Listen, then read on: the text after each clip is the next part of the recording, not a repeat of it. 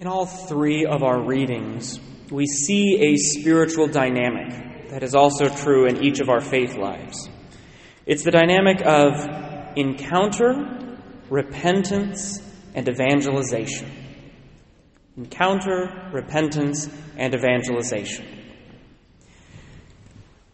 In our first reading, Isaiah encounters the incredible majesty and the holiness of God. In the Old Testament, our image of God, the images in all of the Old Testament, are of the power and majesty of God, the one God, the creator of the universe. And so, what does Isaiah see? I saw the Lord seated on a high and lofty throne with the train of his garment filling the temple. Seraphim were stationed above. They cried one to the other, Holy, holy, holy is the Lord of hosts, and the earth is filled with his glory. At the sound of that cry, the frame of the door shook and the house was filled with smoke. This is not a peaceful image. This is an image of a God of power and majesty, who has the host of heaven above him, whose very presence and voice shakes the temple and fills it with smoke. Isaiah is encountering face to face the transcendence and the power and the majesty and the holiness of God. St. Paul has his encounter with the risen Christ, who conquered death. St. Paul places himself in this line of appearances of Christ, where Jesus, after his resurrection, appeared to the apostles and the disciples and all of these people. St. Paul says that he also had an appearance of the risen Christ. Well, when a man conquers death, when he appears to you bearing the wounds of his body, the wounds of his crucifixion, and yet with his body perfected, that's an experience of holiness and power and majesty. Something that you can't shake, that you can't get out of your head. And then St. Peter probably knew who Jesus was before this. There is a story, I believe, from the Gospel of John where his brother St. Andrew brings Peter to Jesus. But then it seems that Peter went back to fishing. And Jesus is there preaching and sees Peter, who he probably already met. That's why he was able to get into his boat and convince him to push out. But Peter might not have realized that this man was who he was until the miraculous catch of fish. And now suddenly Peter is realizing this guy's more than just a teacher. He's possibly more than just a prophet.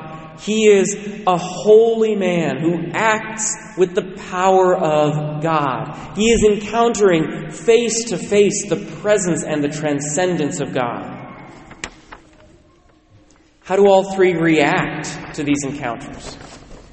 Well, again, Isaiah Woe is me, I am doomed, for I am a man of unclean lips, living among a people of unclean lips. And then St. Paul, we don't have a great story of his repentance in the Acts of the Apostles, but in this letter he says, I am the least of the apostles, not fit to be called an apostle because I persecuted the church of God. This is a man who understands how sinful he is how undeserving he is of the grace of God. And then, of course, St. Peter's reaction Depart from me, Lord, for I am a sinful man. This is our natural human reaction to an encounter with the holiness and majesty and transcendence of God. If we are face to face with the Creator of the universe, of course we are going to feel small. Of course, our sin is going to come before our eyes and our natural reaction is to flee. Isaiah, woe to me.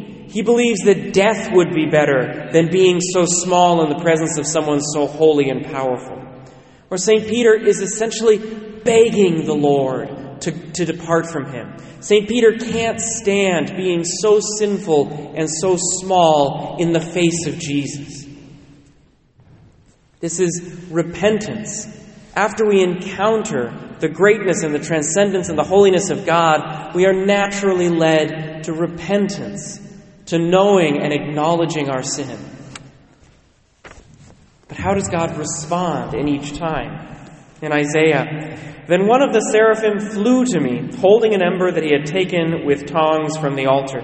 He touched my mouth with it and said, See, now that this has touched your lips, your wickedness is removed, your sin is purged. Or St. Paul, but by the grace of God, I am what I am, and his grace to me has not been ineffective.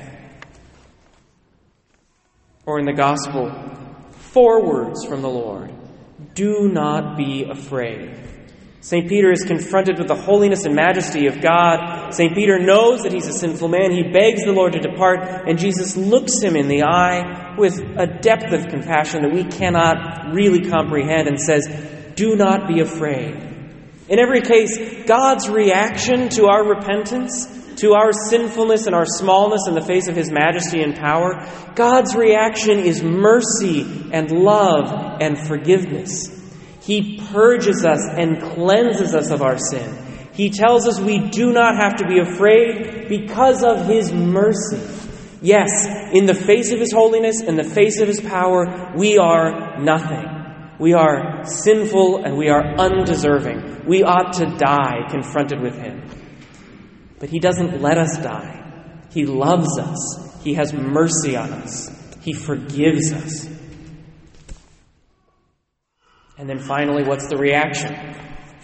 In Isaiah, then I heard the voice of the Lord saying, Whom shall I send? Who will go for us?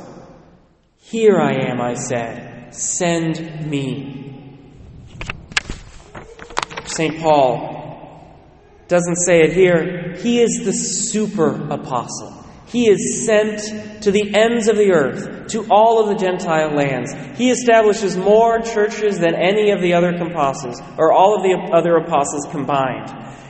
He endures persecutions and stonings. He endures imprisonment and eventual beheading. He has to go and preach the gospel. And then St. Peter, of course, spends three years, as the gospel says, they left everything and followed him spent three years following Jesus, and then after the resurrection of Jesus, he spent all of the rest of his life going around preaching the gospel, again in the face of persecution and imprisonment and constant threats of death by the authorities.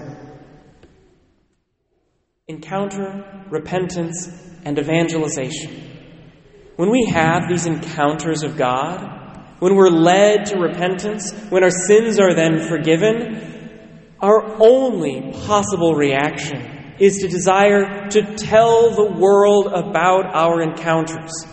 Isaiah was so ready when his sins were forgiven. He practically jumped up and said, Send me, I'm ready. The only thing he wanted to do was to tell the people of Israel about his encounter with the Lord, to preach the Word of God. St. Paul endured all that he did without question as he says, the love of Christ compelled him. He had to. There was something in him that he couldn't shake. He had to go and preach the gospel. St. Peter was the same. He could do nothing else but to respond to his experience of the risen Christ.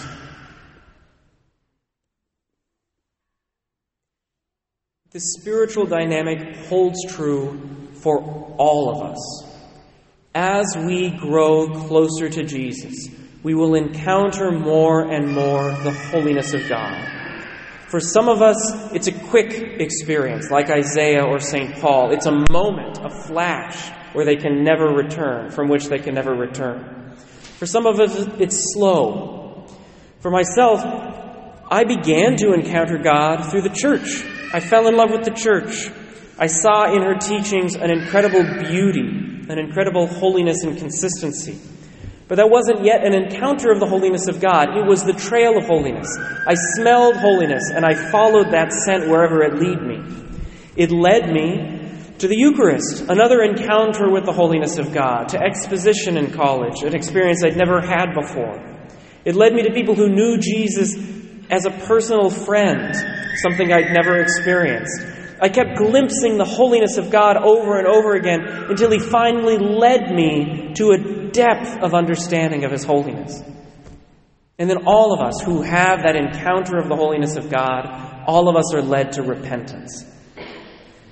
If we experience something that we consider holy and we are not led to repentance, then we are not experiencing the depth and profundity of God. You cannot experience God without also experiencing your sin. You have to know that you are sinful in the face of God. But He always responds with forgiveness.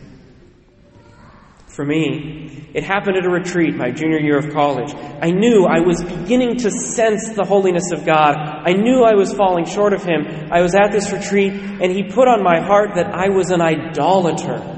I was worshiping women above Him. I spent all of my emotional energy looking for romantic relationships. And I would think about Him when I wasn't pursuing one, and then when I was, He would be far from my mind. Realizing this, I broke down in tears. I prayed for forgiveness. I made the best confession of my life. And He forgave my sins. All of us confronted with our sin, all of us led to that repentance, will find forgiveness if we seek it. At this same retreat, after I had confronted my sin and confessed to the Lord that I was a sinful man, he burned out of me my sin as he burned the lips of Isaiah. I felt physically manifested in me a burning sensation that drove me to the ground. I could not escape the depth and the majesty of God's love. It was overwhelming. This is the retreat a month later that caused me to think about priesthood, and six months later that caused me to apply to seminary. After I had encountered the holiness of God, knew my sin, and had it purged from me, the only thing I wanted to do with my life was to preach that encounter, to tell people about the holiness and majesty of God. This is true for all of us. Any of us who have had an encounter with God, any of us who know what it's like to confront our sin and have it forgiven, we have in the center of our heart an encounter that we cannot hide that we have to tell other people about. This is what evangelization means. This is what it means to preach the gospel. Our encounters with God were given to us so that we would find that forgiveness, but they were also given to us so that we would preach that encounter to the world. The world needs to encounter the holiness and majesty of God, and that will happen because we ourselves have encountered the holiness and majesty of God.